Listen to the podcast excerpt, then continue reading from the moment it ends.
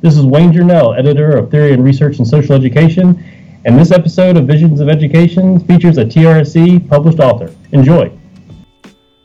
You're listening to Visions of Education, a podcast where we take a look at big ideas in education from different perspectives. Hi, I'm Michael Milton, a high school teacher from Massachusetts. And I'm Dan Krutka, an education professor in Texas. We're here to help bridge the gap between educators in the K 12 and those professors in higher ed. We hope this podcast will help bring those fuzzy ideas in education into focus.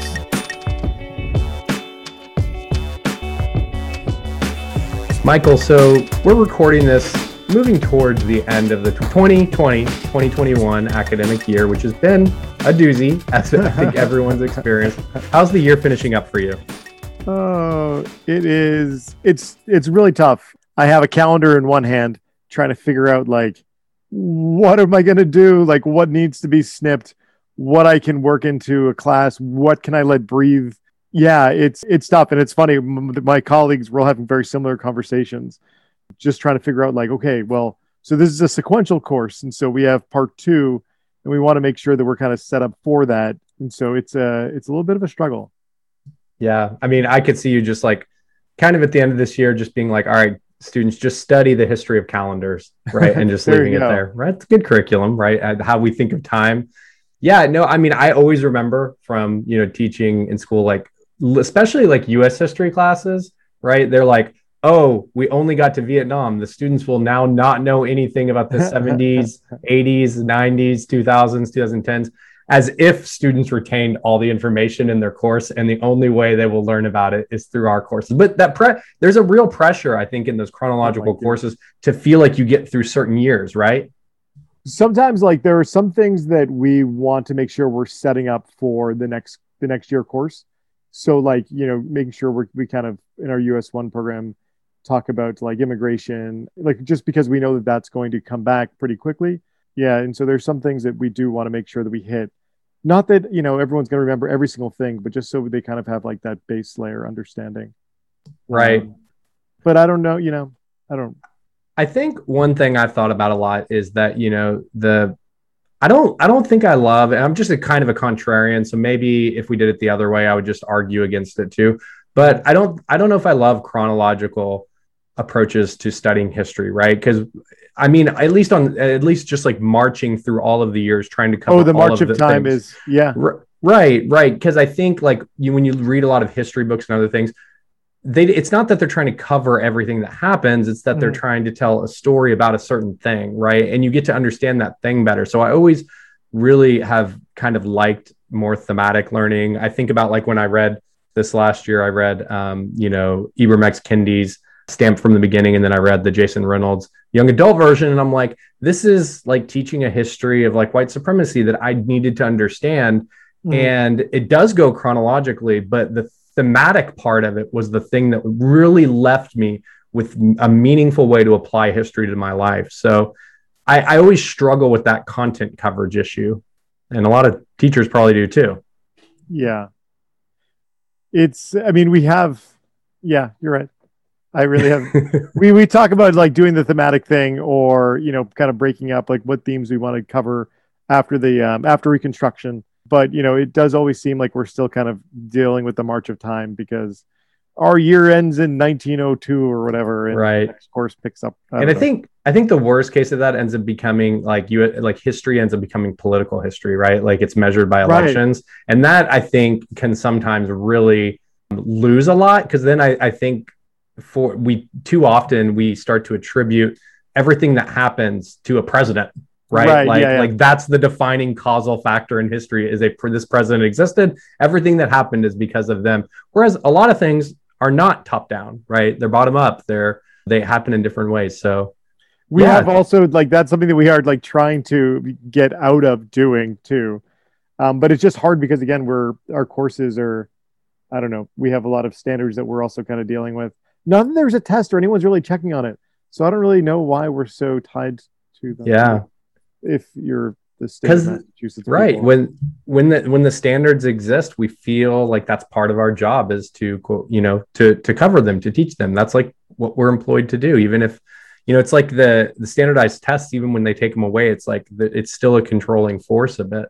So I'm very I'm very interested in this issue of like teacher curriculum gatekeeping and how much you know freedom teachers have to make decisions.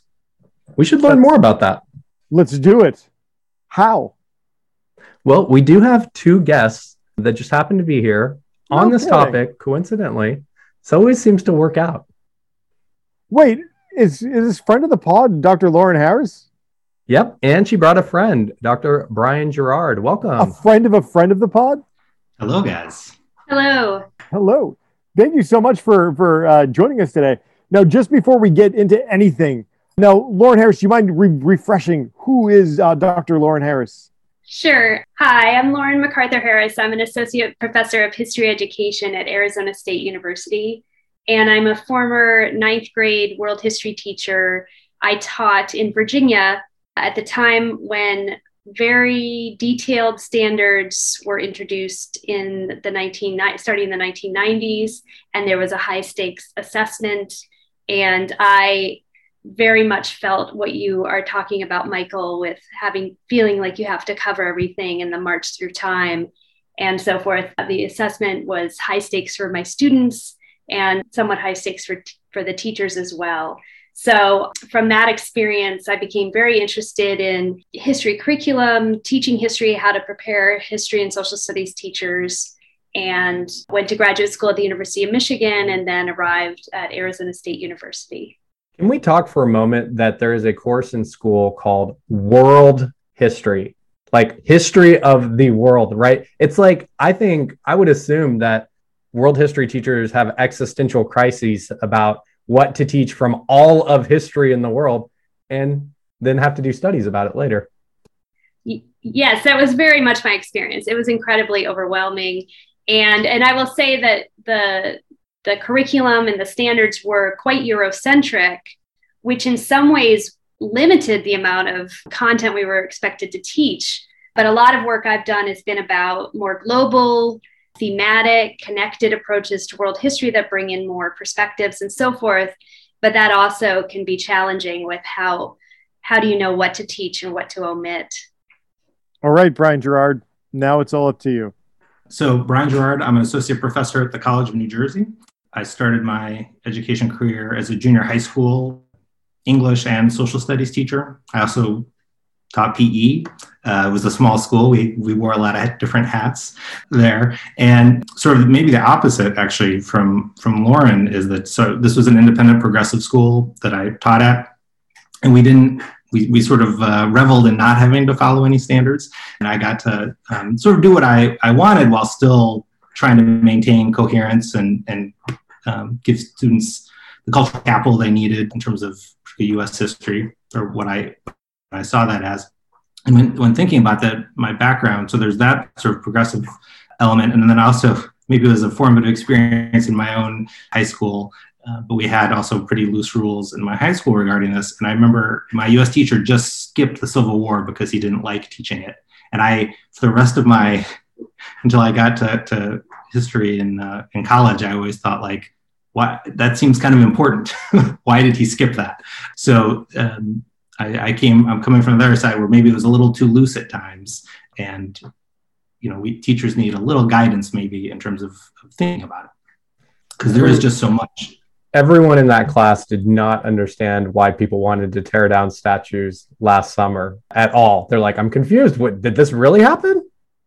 Your class skipped it. No, we've My- heard we've heard a lot of stories on the podcast about you know the Civil War being skipped, slavery being skipped by teachers, and that actually causing people to be like, well, I guess I should be a professor of social studies education who makes sure these things are taught. My AP US history teacher also skipped the Civil War because he said the chances of us getting that much on the Civil War is going to be nil. So that was one of the decisions he made. Yeah, and and making the decisions in reference to the test, right?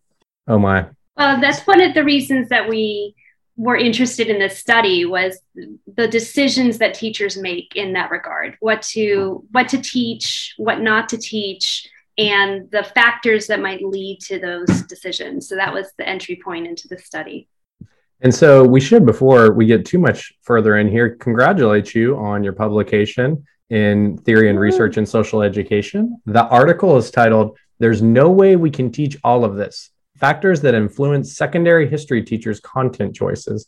So, yeah, tell us, tell us more about what y'all did in this study and what you learned if we can start actually going back, back in time a little bit, because this is, I think, compared to some other work that, well, most people do, um, I guess it's all, it's usually part of a, a research trajectory. But um, Lauren and I, this goes back to, to a very clear genesis, I would say, in an article actually published together in 2014, where we were looking at teacher thinking in world history. Um, and this actually came out of um, a Think Aloud task that Lauren actually had done as part of her dissertation. So actually, I'll be I'm going to stop and let Lauren explain a little bit about that article and, and what came out of it. So this was a bigger dissertation, but there was one question that I asked teachers that were doing this card sort where they were sorting different events in world history.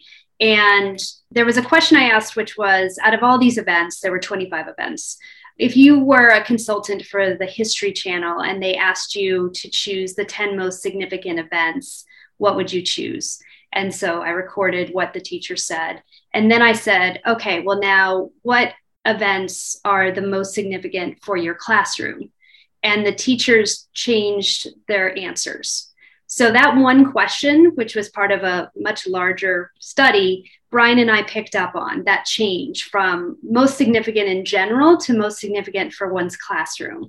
And we really looked at why the teachers talked about that change and those choices what were some of some of the differences that they made? Right. So they made they chose events closer to present for their classrooms. So I had in the study things like the Neolithic agricultural revolution and um, the development of writing.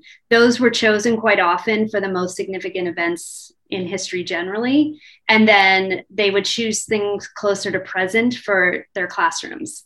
And they also talked about their students and who their students were. And then they talked about, yeah, sort of what they might have learned in previous courses. And so, you know, maybe that what would make something less important for their course. So we came up with these different areas teaching considerations, student and community considerations, and then sort of historical significance. And that, that then led to the article we're talking about today, which is we wanted to learn more. It was a small sample of teachers. And so we decided to do a study with more teachers looking at the content choices that they make. Is there a way that you can uh, maybe in the show note give us the list of the the cut of the topics because that is something that I think would be really fun to do. Oh sure. Oh the the actual yeah. events that we did with the cards. Absolutely yes. And we can link to the article that was published that has all of those and also have them separately as well. This could be a fun interactive Visions of Ed activity.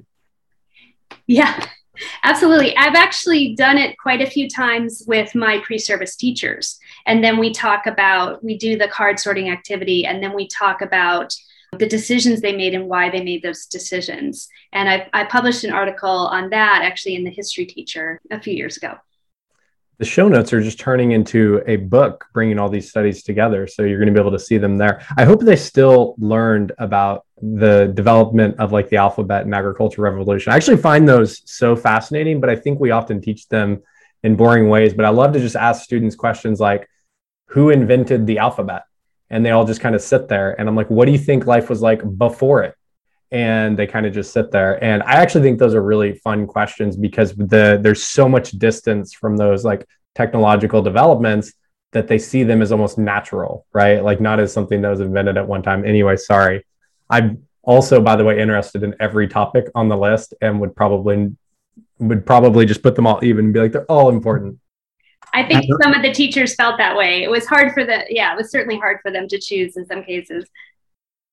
And it, it was also interesting, just as a side note, that there were some things that didn't change or you know that remained in the top 10 in both cases like the columbian exchange. So it's interesting that you know what moved and what didn't and of course what we were interested in in their explanations. And, and it always came back or almost in every case came back to the students and how they were thinking about what the students needed or you know it, it, there was a recency bias sort of because it seemed more um, significant for them understanding the current world in a way even though right yeah without uh, alphabets, none of this would be here. So, so for sure.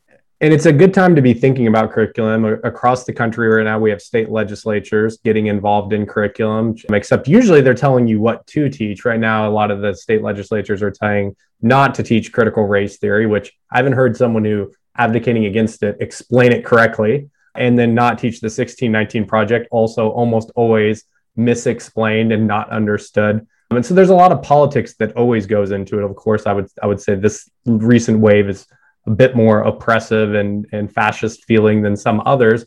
But so what did what did regular classroom teachers that you did your in this new study, you know, what did you all find this time?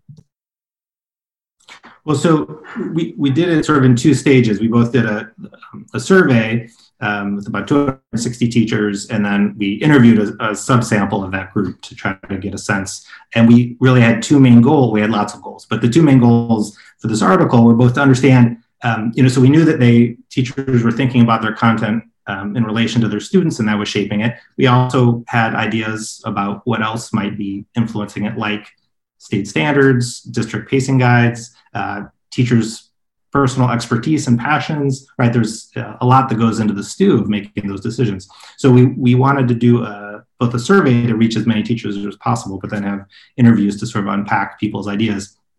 And one of the things we were really worried, or not worried about, but interested in, was to what extent are standards um, something that teachers are relying on? And you know, I think there's a sense among teachers that, that standards are just these oppressive doc, top-down documents um, that constrain us uh, rather than than something that sort of gives us guidance. And certainly, I feel like my students and former students seem to talk about it that way.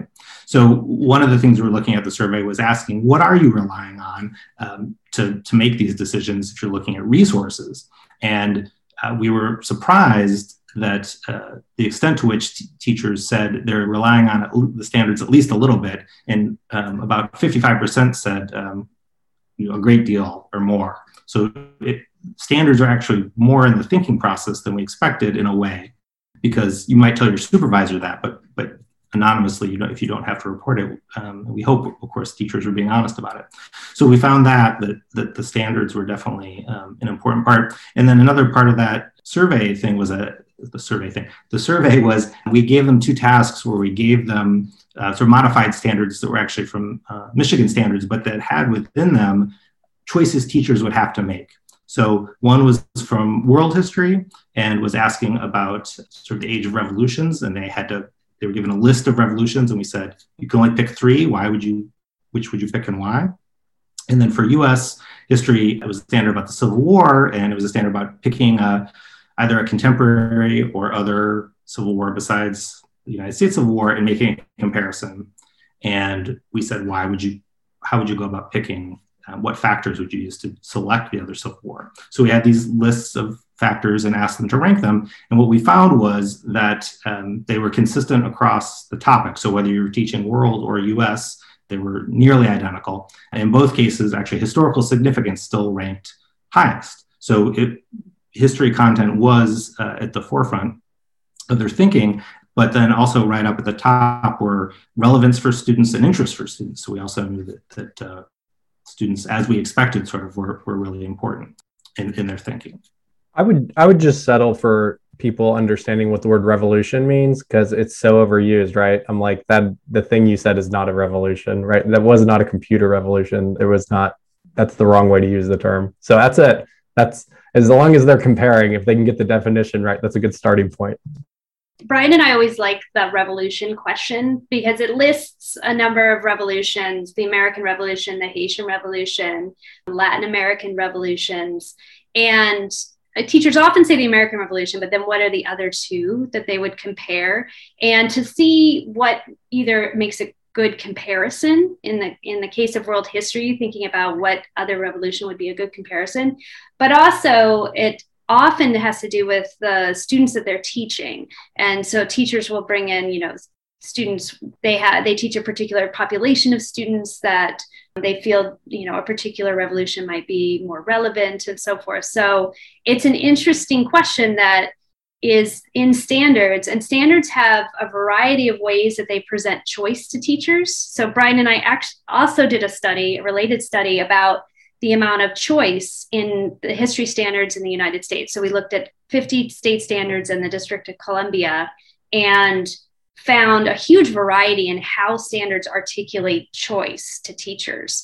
And so some have a, a great deal of choice and some have almost limitless choice. Uh, they're so vague. And then some have less choice, but there's very few state standards that actually have no choice in them. So there is quite a bit of you know gatekeeping as was said at, at the beginning that goes on a lot of teachers have to make decisions even with standards that can seem quite restrictive there are still areas where they decide for example how long to spend on a certain time period or what people to bring in if people aren't necessarily mentioned in standards so there is definitely a lot of opportunities for teachers to make decisions and it's very interesting to look at the kinds of decisions that they make.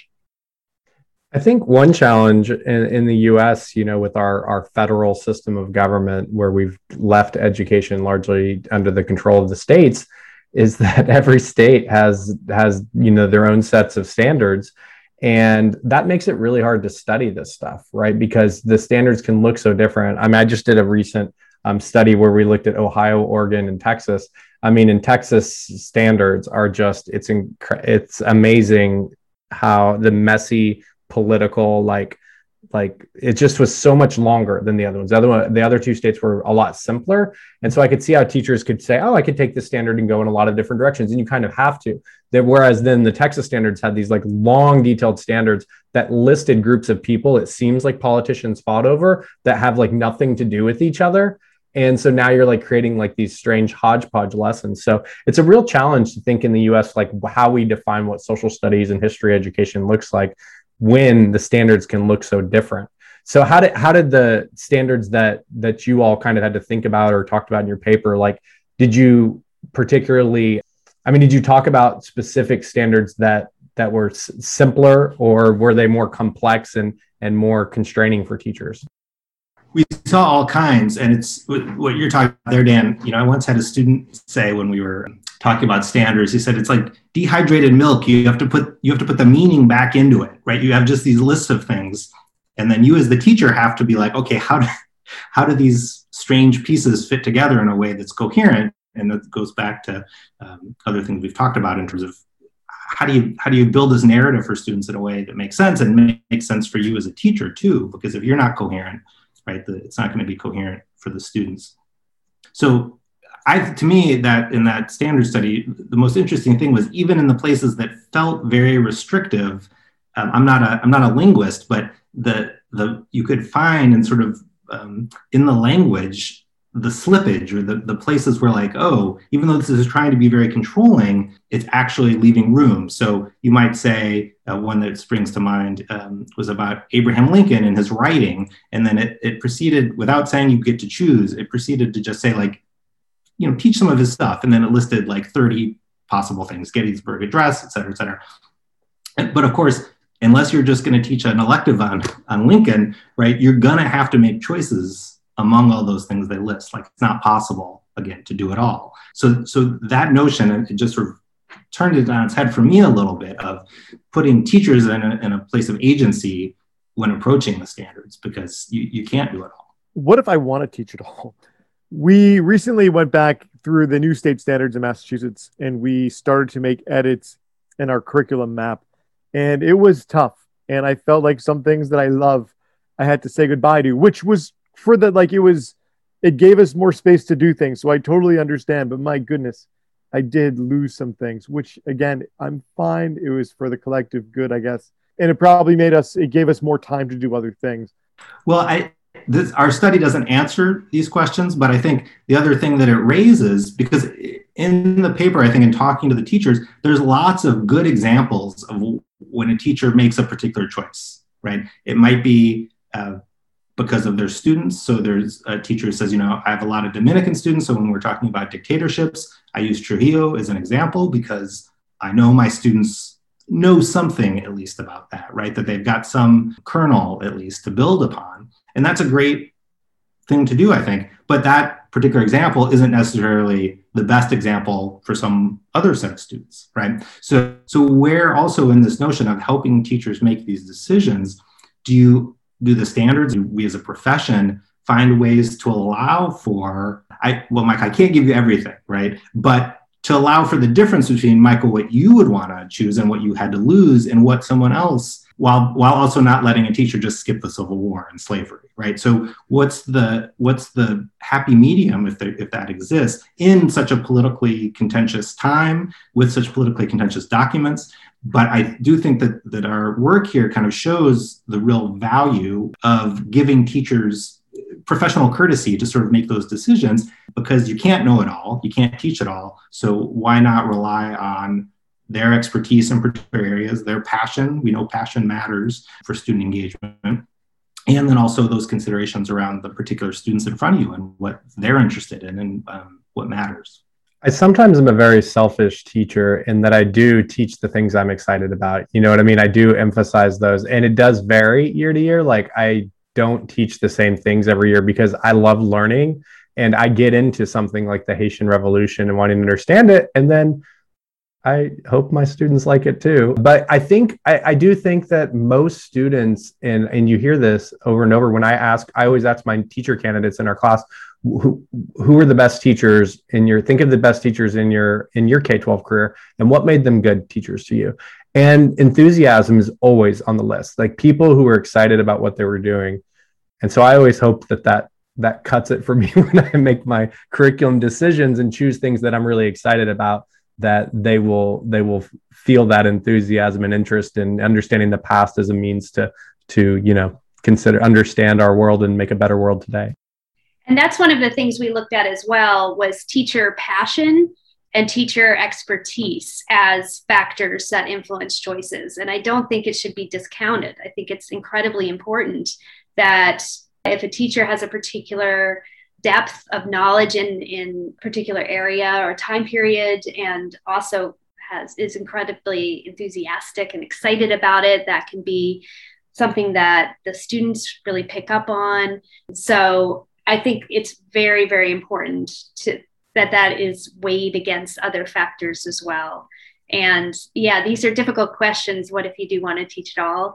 And it, it is a balancing act. And i think I think there's a lot more work that could be done in some of these documents like standards or curriculum to allow for some of these things and including current events that might be happening while someone is teaching.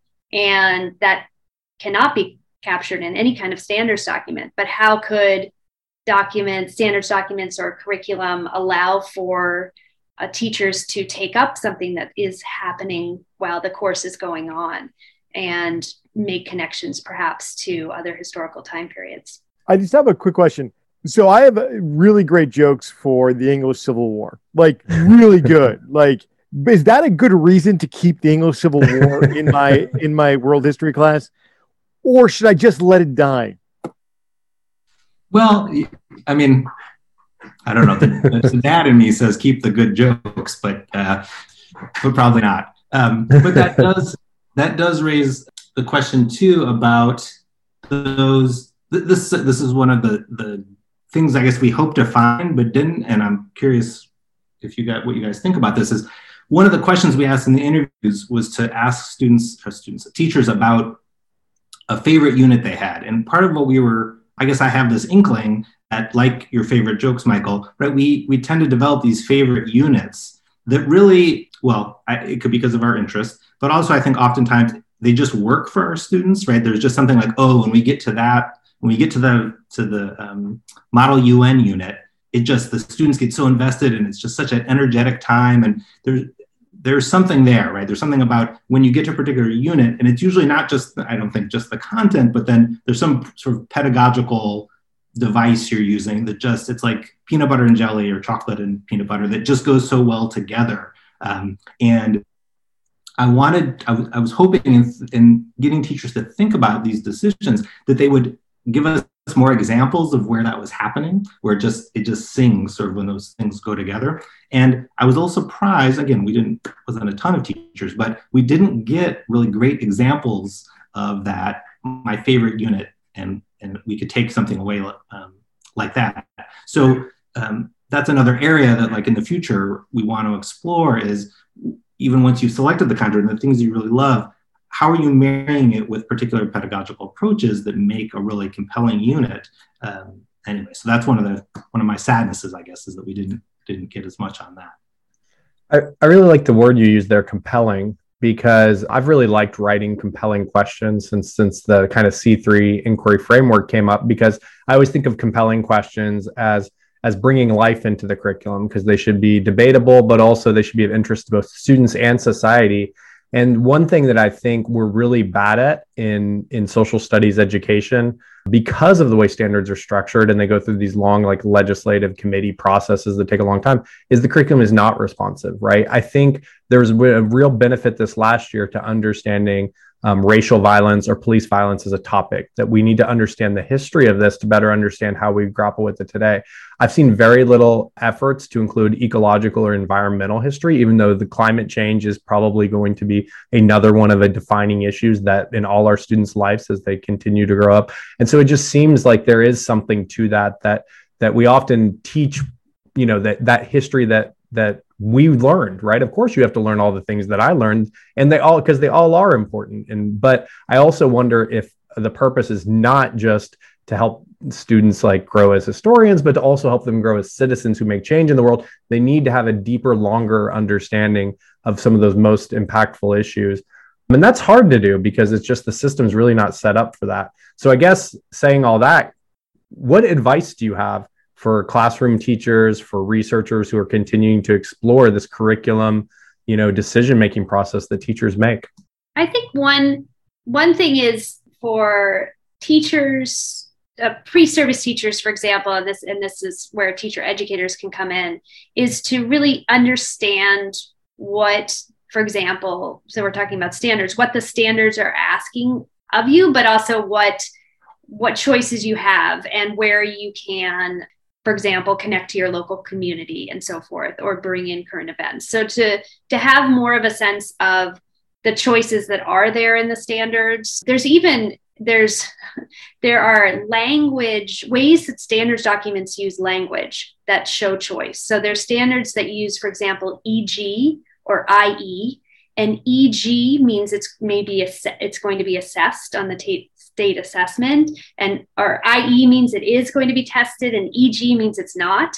And that's that's a, a, subtle sort of difference that actually can make a huge difference in a teacher a teacher who is in a state where there are state exams and we in texas it's it's including and such as is the difference in the language that they use that's right and we found and and ors that do that and so I think even just uh, at the base level is sort of understanding that the standards document, first of all, if it's not tied to the state assessment, as Michael said earlier, you know, how how much can you use it as just a guide? How much can how much can you go away from it and bringing your own things? So i think that's one thing. I think it's it's also really thinking about these different factors and why one might make a decision. So, being uh, maybe a little bit more purposeful in thinking about, okay, I'm making a decision to, to not spend as much time on the American Revolution in my world history course because they were in US history last year and spent more time in the American Revolution. So I can just pick up on what was done last year and then make that decision to spend more time on other revolutions. Or I, I want to get to know my students at the beginning of the year. I'm going to allow them to have some choice in some, I'm going to, you know, set up my curriculum for the year so that the students have some choice in some things they might want to learn more about. So I think it's it's looking at the different factors any given teacher might have for making their choices and then thinking about okay, well how can I bring those things together? My own interest, my students, can I bring the community in? And then you know do is there are there things that uh, are mandated that i must teach as well?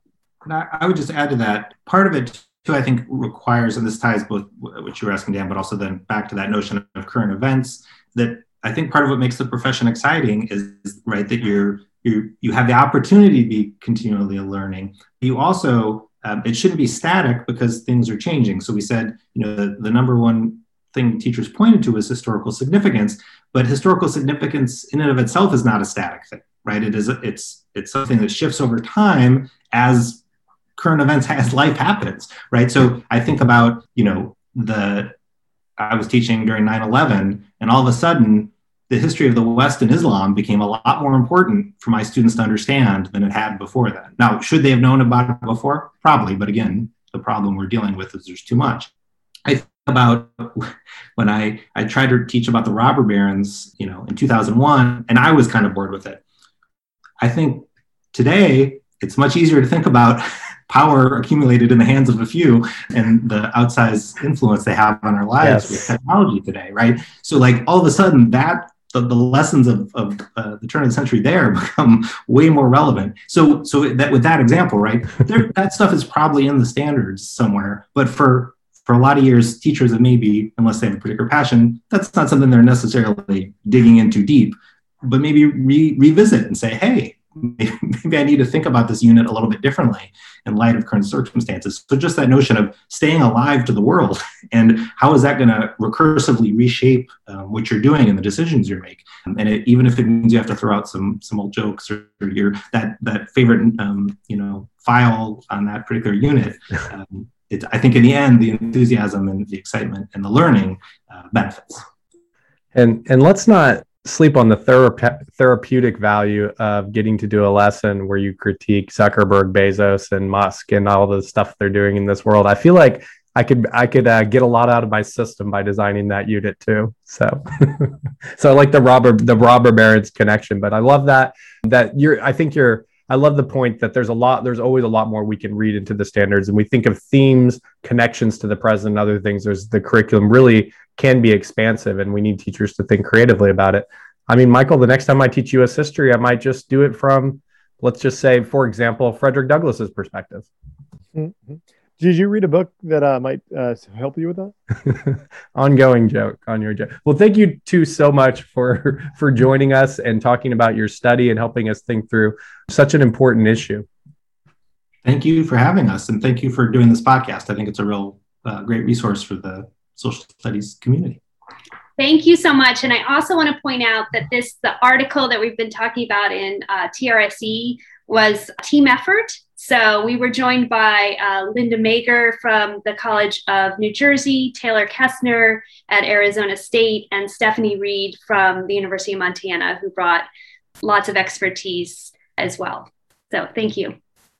Absolutely. And all of them are linked in the article, which is hyperlinked in the show notes, and you can find that and and read that. So um, thank you so much. And where can our listeners find you and your work online? So I can be found if you search Lauren Harris at Arizona State University. I have a university page with all my publications and so forth. I'm also on ResearchGate and academia.edu. Likewise, I'm on ResearchGate and uh, Brian Girard, the College of New Jersey, or even just TCNJ, uh, and you'll find my personal page. Yep, just get in there, get on DuckDuckGo, and do that search. We will make sure to link those places also in the show notes so they can find them there. So thanks again for joining us, and we will definitely continue these discussions online and in other spaces. Now, at the Visions of Education podcast, we're all about sharing the learning. If you're doing something fun or creative in education, or you just want to chat and figure out what are the uh, top 10 historical documentaries that should be created, uh, hit us up. We're on Visions of Ed on Twitter.